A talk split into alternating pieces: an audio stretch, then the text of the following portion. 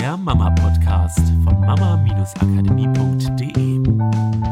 Hallo, hier ist der Mama-Podcast mit Miriam und Katrin. Ja, heute geht es um ein Geschwisterchen. Wir haben ein paar Ideen, außergewöhnliche Ideen vielleicht, wie ich mein älteres Kind auf ein Geschwisterchen vorbereiten kann, weil das ist ja ein großes Thema und es ist auch ja nicht nur für mich als Mutter eine Veränderung, wenn so ein neues Kind dazukommt, sondern auch für mein Erstgeborenes. Und was man ja oft so kennt, sind diese typischen Sachen halt, naja, meistens halt die Bücher, die auf Geschwisterchen vorbereiten, die dann Geschichten erzählen, gucken, was passiert da im Bauch und ganz oft auch, was passiert, wenn das Geschwisterchen dann da ist, worauf kann man sich einstellen, was ist zu erwarten und sowas, die halt das Kind darauf vorbereiten sollen. Und grundsätzlich spricht jetzt erstmal nichts dagegen, sich solche Bücher anzugucken. Aber ich glaube, wir haben ein paar ganz coole zusätzliche Ideen, die vielleicht auch ein bisschen mehr am Unterbewusstsein ansetzen und nicht so sehr auf den bewussten Verstand. Genau, man darf sich bewusst machen, es wird eine Veränderung geben und das hm. muss keine anstrengende das Leben schwer machende Veränderung sein, sondern das kann einfach auch eine ganz tolle Veränderung sein und wird eine sehr bereichernde Veränderung sein. Nur wirklich mit dem Bewusstsein daran zu gehen, es wird sich was verändern. Also ja. eine Kursteilnehmerin hat mal so schön geschrieben, glaube ich, als Referenz, und das fand ich total toll, dass sie sich zugestanden hat, dass das Leben nicht gleich bleiben muss, wenn man Kinder hat. Wie vor den Kindern. Wie vor den hm. Kindern. Und ich glaube, so darf man das auch sehen, wenn das zweite Kind kommt sich einzugestehen, dass das Leben nicht so sein muss, wie es mit einem Kind ist. Ja, und was ich halt im Internet immer wieder lese und was auch ein riesengroßer Suchbegriff bei Google ist, was mich echt erstaunt hat, ist diese Entthronung des Erstgeborenen. Und was ich absolut nachvollziehen kann, wenn ich mich in so einen Erstgeborenen hineinversetze. Aber irgendwie hat sich das in meinem Kopf so festgesetzt und ich habe mich so gefragt, muss das wirklich so sein und wo kommt das her? Und der Punkt ist, wenn ich mir jetzt nur Bücher anschaue, wie wir schon gesagt haben, bewusster Verstand, angenommen, mein Kind ist zwei Jahre alt. Also selbst für viele Eltern ist es ja schwierig, sich realistisch vorzustellen und einen Plan zu machen, wie das dann wird, ob jetzt mit erstem Kind, zweitem Kind, drittem Kind, ja. Ganz, ganz viele erleben das ja, auf einmal ist das Kind da und es ist ganz anders, als man sich das gedacht hat.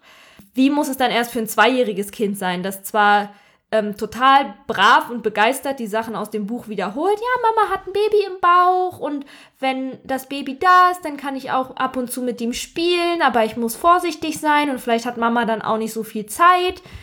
Das hat es halt bewusst gelernt, aber wie, wie soll es das abschätzen können? Es kann ja noch nicht mal abschätzen, was neun Monate bedeutet geschweige denn, was dann auf ihn zukommt und das dann handeln zu können. Und das ist der Punkt. Wir brauchen Fähigkeiten in dem Kind, das handeln zu können, damit der große Schock nicht kommt, sobald das kleine Kind da ist. Weil das ist ja das, was dann die Entthronung hervorruft, nämlich, dass ganz viele Sachen anders ganz viele sind. Sachen anders sind. Genau. genau. Und deswegen geht es uns jetzt darum, mal zu schauen, was kann ich denn während der Schwangerschaft tun? Weil Schwangerschaft ist Vorbereitungszeit. Also wie kann ich mein Kind denn darauf vorbereiten, dass es Fähigkeiten erlernt, dass es vielleicht da sozusagen vom Thron auch schon ein bisschen runterkommt und da schon erlebt, wie es sein wird genau. mit dem Kind. Und damit mich vorbereiten, weil ich muss ja auch vorbereitet sein. Und deswegen würden wir anders rangehen. Wir würden uns also fragen, was anders ist, wenn mhm. das zweite Kind da ist.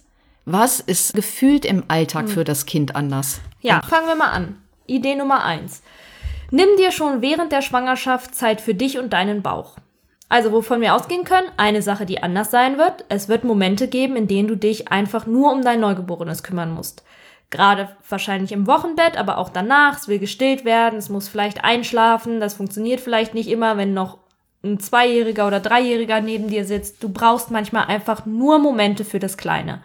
Mach es doch schon in der Schwangerschaft. Du hast ein Baby im Bauch, ist doch super. Nimm dir Zeit für deinen Bauch, als wäre das Kind schon da, weil es ist ja schon da. Du kannst wie in der ersten Schwangerschaft dir dann Momente im Tag schaffen, wo du mal nur dieses Kind in deinem Bauch kennenlernen kannst. Quasi eine Beziehung zu deinem Bauch oder zu deinem Bauchbewohner aufbauen. Ist doch total, total cool. Dadurch ist die Schwangerschaft auch nicht so nebenbei, sag ich mal, sondern das Kind in deinem Bauch kriegt mal die Priorität. Du übst dich darin, mal dich abzugrenzen und zu sagen, ich brauche jetzt mal Zeit für mich und den Bauch oder für mich und unseren Bauchbewohner und dein kleines Kind lernt, ah, okay, Mama braucht jetzt auch mal Zeit für sich, wo ich dann was anderes mache, weil ich mit Papa oder sonst was unterwegs bin. Das muss ja am Anfang nicht viel sein. Es kann ja auch nur mal 20 Minuten sein. Oder Ach, ich glaube, noch kleinere Minuten. Schritte. Wenn du anfängst am Anfang der Schwangerschaft, dann kann das eine Minute sein. Also so ein, Ja, also oh, ich ich, muss mal kurz meinen Bauch streicheln oder Genau, sowas. und das steigert sich halt mit der Zeit. Mhm. Und das ist ja auch nur eine Struktur. Das heißt nicht, dass du es bis auf eine halbe Stunde und eine Stunde rausziehen. Mit einem musst. Plan. So, Mit wir so machen Plan, jetzt, wie, sondern viel Zeit dass- brauche ich? Dass du dir gefühlt einfach mal die Zeit nimmst und wenn es eine halbe Minute ist am Anfang. Aber wenn du das erst am Ende, kurz vor der Geburt der Schwangerschaft machst, weil du dann sagst, oh, jetzt muss mein Kind das lernen, dann hast du natürlich nicht so viele Steigerungsmöglichkeiten. Wir sind ein Freunde halt der kleinen Schritte. Wenn du früher in der Schwangerschaft anfängst, dann kannst du das in so kleinen Schritten machen, dass dein Kind sich ganz langsam darauf einstellen kann und dass du dich ganz langsam darauf einstellen kannst. Und dann sind wir auch schon bei Punkt Nummer zwei, der schließt nämlich daran an. Die zweite Idee ist, du kannst dich darin üben, sowohl deinem Bauch die ungeteilte Aufmerksamkeit zu schenken, als auch deinem Kind immer wieder im Alltag die ungeteilte Aufmerksamkeit zu schenken. Ja, weil das sind ja manchmal auch, und das wird, denke ich mal, mit zwei Kindern auch so sein, manchmal auch nur Momente, also von jetzt erzählt mal das ältere Kind was und du bist mal eine Minute ganz bei dem älteren Kind und dann fängt vielleicht das jüngere Kind an zu schreien und dann musst du aber kurz mit der Aufmerksamkeit switchen und du willst halt nicht mit einem halben Ohr hier zuhören und mit dem anderen Ohr da und dann irgendwie gar nicht mehr bei, bei keinem Kind so richtig sein, sondern vielleicht möchtest du lernen, dass du in der Lage bist, hier die Minute deinem älteren Kind zuzuhören und dann, wenn dein jüngeres Kind die Aufmerksamkeit braucht, deinem älteren Kind zu kommunizieren und zu sagen, warte mal einen Moment, ich gehe mal kurz zu deinem Brüderchen oder zu deinem Schwesterchen, dann da, da zu sein mit der Aufmerksamkeit und ähm, dieses Switchen und trotzdem parat sein und dann kann das ja nämlich auch wieder switchen. Dann nimmst du meinetwegen das Neugeborene hoch auf dem Arm, legst es an und kannst dann wieder bei deinem älteren Kind sein. Das sind ja manchmal so Sekundenswitches. Ja, und auch das kannst du ja üben.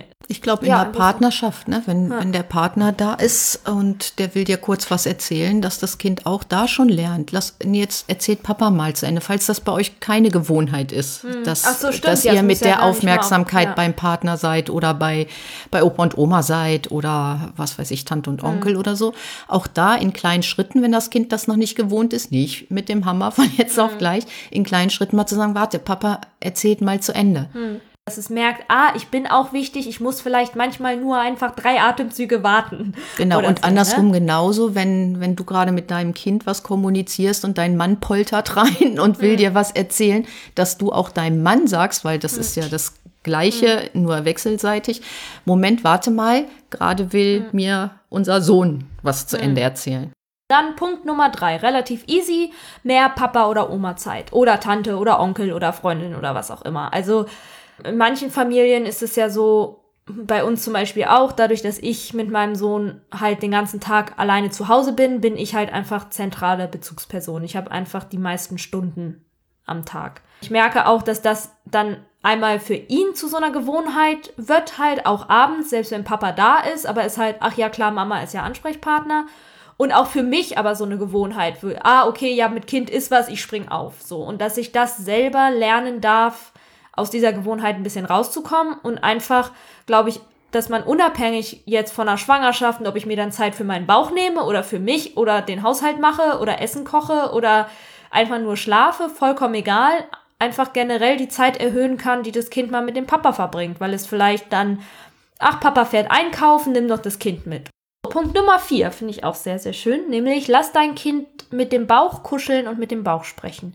Ich glaube, das ist was, was man auch so kennt, nur sich vielleicht auch nochmal bewusst zu machen, wenn du deinen Bauch behandelst oder das Baby in deinem Bauch so, als wäre es schon da, dann kann doch auch dein Kind schon anfangen, mit dem Kind dann zu kuscheln und in Kontakt zu treten, weil das ist ja auch was, was passieren wird, sobald das Kind da ist. Oder das, was du dir höchstwahrscheinlich wünschst, ja, dass sie liebevoll miteinander umgehen und so.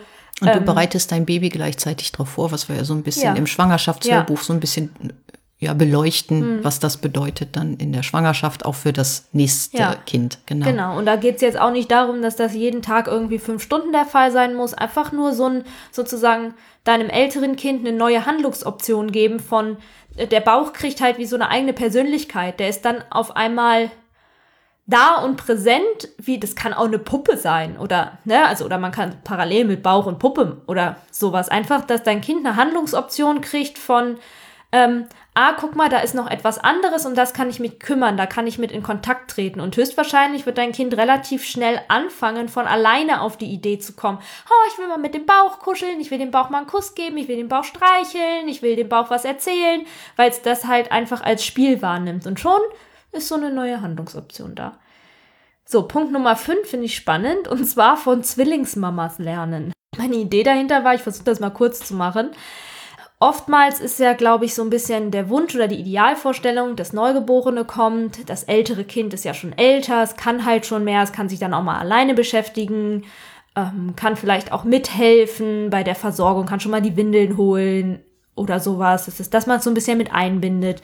Was jedoch viele Eltern erleben, ist manchmal genau das Gegenteil, nämlich auf einmal wird das ältere Kind, ist vielleicht schon drei Jahre alt, macht total viele Rückschritte und es will auf einmal wieder gestillt werden, will auf dem Arm, will nur getragen werden, will nur kuscheln, spielt nicht mehr alleine. Und der Punkt ist, dass die Kinder oft das Bedürfnis haben, dann auch mal wieder klein sein zu dürfen. Was ist natürlich gerade, wenn man sich darauf eingestellt hat, dass man halt Zeit für das Neugeborene hat und das Ältere sich ja auch alleine beschäftigen kann, weil es hat ja vorher so gut funktioniert, unter Umständen anstrengend werden kann. Da habe ich mich gefragt, okay, aber wie machen das eigentlich Zwillingsmamas? Weil die haben das ja von Anfang an. Also, ne, da gibt's ja keine, eine ist älter und der kann schon mehr. Die sind halt beide gleich alt und müssen beide versorgt werden. Und ich habe da auch jetzt keine konkrete Antwort drauf. Ich weiß nur, dass ich einige Zwillingsmamas kenne und die leben noch und die kriegen das hin. Und dass jede, glaube ich, auch so ihre eigenen Strategien damit hat. Und ich fand einfach generell die Frage spannend, sie mir mal zu stellen, wenn ich Zwillinge hätte. Wie würde ich das denn handeln? Und das muss ja gar nicht mal sein, ich händel das alleine zu Hause, wie Teller jonglierend irgendwie alles in fünf Händen, sondern vielleicht ist es auch, ja gut, wenn ich Zwillinge hätte, dann würde ich halt zum Beispiel Oma öfter mal fragen, ob sie zu Besuch kommen kann. Wenn ich Zwillinge hätte zum Beispiel, merke ich in mir, hätte ich nicht so den Anspruch, dass ich alleine beide Kinder gleichzeitig perfekt beruhigen müsste. Während, wenn ich daran denke, ich habe einen Zweijährigen, Dreijährigen und ein Neugeborenes, vielleicht ein bisschen mehr der Anspruch da ist, ich müsste das alleine handeln und regeln können, weil der Ältere ist ja schon in der Lage, sich auch ein bisschen selber zu kümmern und ich müsste das mehr ich würde da ein bisschen sogar auf Energieebene gehen. Also jetzt, wenn ich da so mal reinfühle, würde ich mir so vorstellen, ähm, dass ich auf Identitätsebene auch, nicht nur mhm. auf Energieebene, aber wenn ich dem Großen die Identität von du bist der Große mhm. gebe, dann bin ich in einer Energie, dass ich von dem Kind viel erwarte. Mhm. Und wenn ich diese Erwartungshaltung einfach mal loslasse und dem, dem älteren Kind zugestehe, auch klein zu sein. Mhm. Also es hat ja auch das kleine Kind noch in sich, mhm. die ganzen Bedürfnisse in sich. Ich glaube, das macht die Sache leichter, weil ich, wenn ich die Erwartungshaltung loslasse, dann ist so viel mehr möglich. Mhm. Dann ist nämlich weniger Kampf da drin. Und ich glaube, dadurch löst sich alleine eine ganze mhm. Menge. Ich habe absolute Hochachtung vor Müttern mit Zwillingen. Ich auch, ja. Absolut. Und deswegen werdet ihr für mich halt auch die Vorbilder in dem Fall, weil ich mir denke, okay, wenn ich ein älteres und ein jüngeres Kind habe und es gibt Zwillingsmütter, die das hinkriegen, dann schaue ich mir an, was kann ich von euch lernen? Wie wuppt ihr euren Alltag mit zwei Kleinen so? So, Punkt Nummer 6. Bereite dich vor, ohne zu planen. Äh, ein Punkt, warum das oft nicht funktioniert, was man sich vorstellt, ist, weil man zu sehr versucht, konkrete, festgeschriebene Pläne zu machen und was ich mache, um mich vorzubereiten, ist einfach Szenarien im Kopf durchgehen, ohne den Anspruch zu haben, dass diese Szenarien auch wirklich wahr sein müssen. Es ist mehr so, ach, sag mal so rein theoretisch, was würde ich denn machen, wenn das und das passieren würde? Was würde ich denn machen, wenn ich ein Neugeborenes habe, was gerade trinken möchte und ist gerade wach geworden und ich habe ein älteres Kind und das ist gerade todmüde und will unbedingt einschlafen. Wie könnte ich das machen? Und nicht, halt im ersten, zweiten, dritten Plan aufzuschreiben, sondern einfach so wie so ein Gedankenexperiment. Und dann spiele ich in meinen Gedanken so lange damit rum, bis ich irgend, irgendeine Idee habe, wo ich denke, das wäre cool, mit dieser Idee könnte ich entspannt bleiben. Und die ist meistens auch unabhängig davon, wie sich die Kinder verhalten. Also die ist nicht so ähm, nach dem Motto, ja, wenn mein älteres Kind dann nach zwei Minuten einschläft und ich das Jüngere einfach andocke und der halt sofort ruhig ist, ja, dann läuft's. Weil dann ist es ja abhängig von dem Verhalten meiner Kinder. Sondern ich frage mich halt immer, was kann ich tun, um in der Situation entspannt zu bleiben? Was kann ich denken? Wie kann ich die Situation sehen, interpretieren? Wie kann ich mich verhalten? Selbst wenn jetzt, sage ich mal, beide schreien würden und Andocken ist schwierig und Schlafen ist schwierig. So, was, was kann ich machen? Ja, das bedeutet, dass du eine Referenzerfahrung sozusagen mhm. schaffst, auf die du später zurückgreifen kannst, weil du es halt schon mal durchgespielt hast, hat dein Gehirn eine Information, wie es damit umgehen kann. Ja, genau. Und das ist meine Art von Vorbereitung, die unabhängig ist vom Planen. Nummer sieben, mit deinem Kind darüber sprechen, wie es sich das vorstellt mit einem Geschwisterchen. Ähm, finde ich super cool und super wichtig, weil ich finde diese Bücher die ja oft auch super schön und super lieb sind, nur sie geben ja sozusagen vor, was passiert. Mich würde einfach mal so ganz unvoreingenommen interessieren, was denkt denn mein Kind darüber? Besonders wenn es halt vielleicht auch schon drei Jahre oder vier Jahre ist. Ein bisschen ist. älter, ne? Dass man genau. sich darüber unterhalten kann, ja.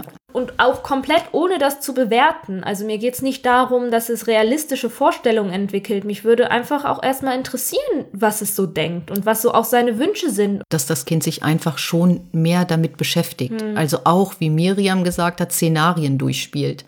Einfach um das Kind sozusagen hinzu halluzinieren. Hm. Ja, dass das Kind anfängt, sich mit der Situation in sich auseinanderzusetzen und ich als Mutter höre einfach zu und vielleicht kommt ja auch was, wo irgendwie eine Angst oder ein Zweifel da ist oder wahrscheinlich werden auch Wünsche mit dabei sein von, oh, dann kann das mit mir auf meinem Pony reiten oder so. Und das ist vielleicht jetzt noch nicht unbedingt möglich am ersten Tag.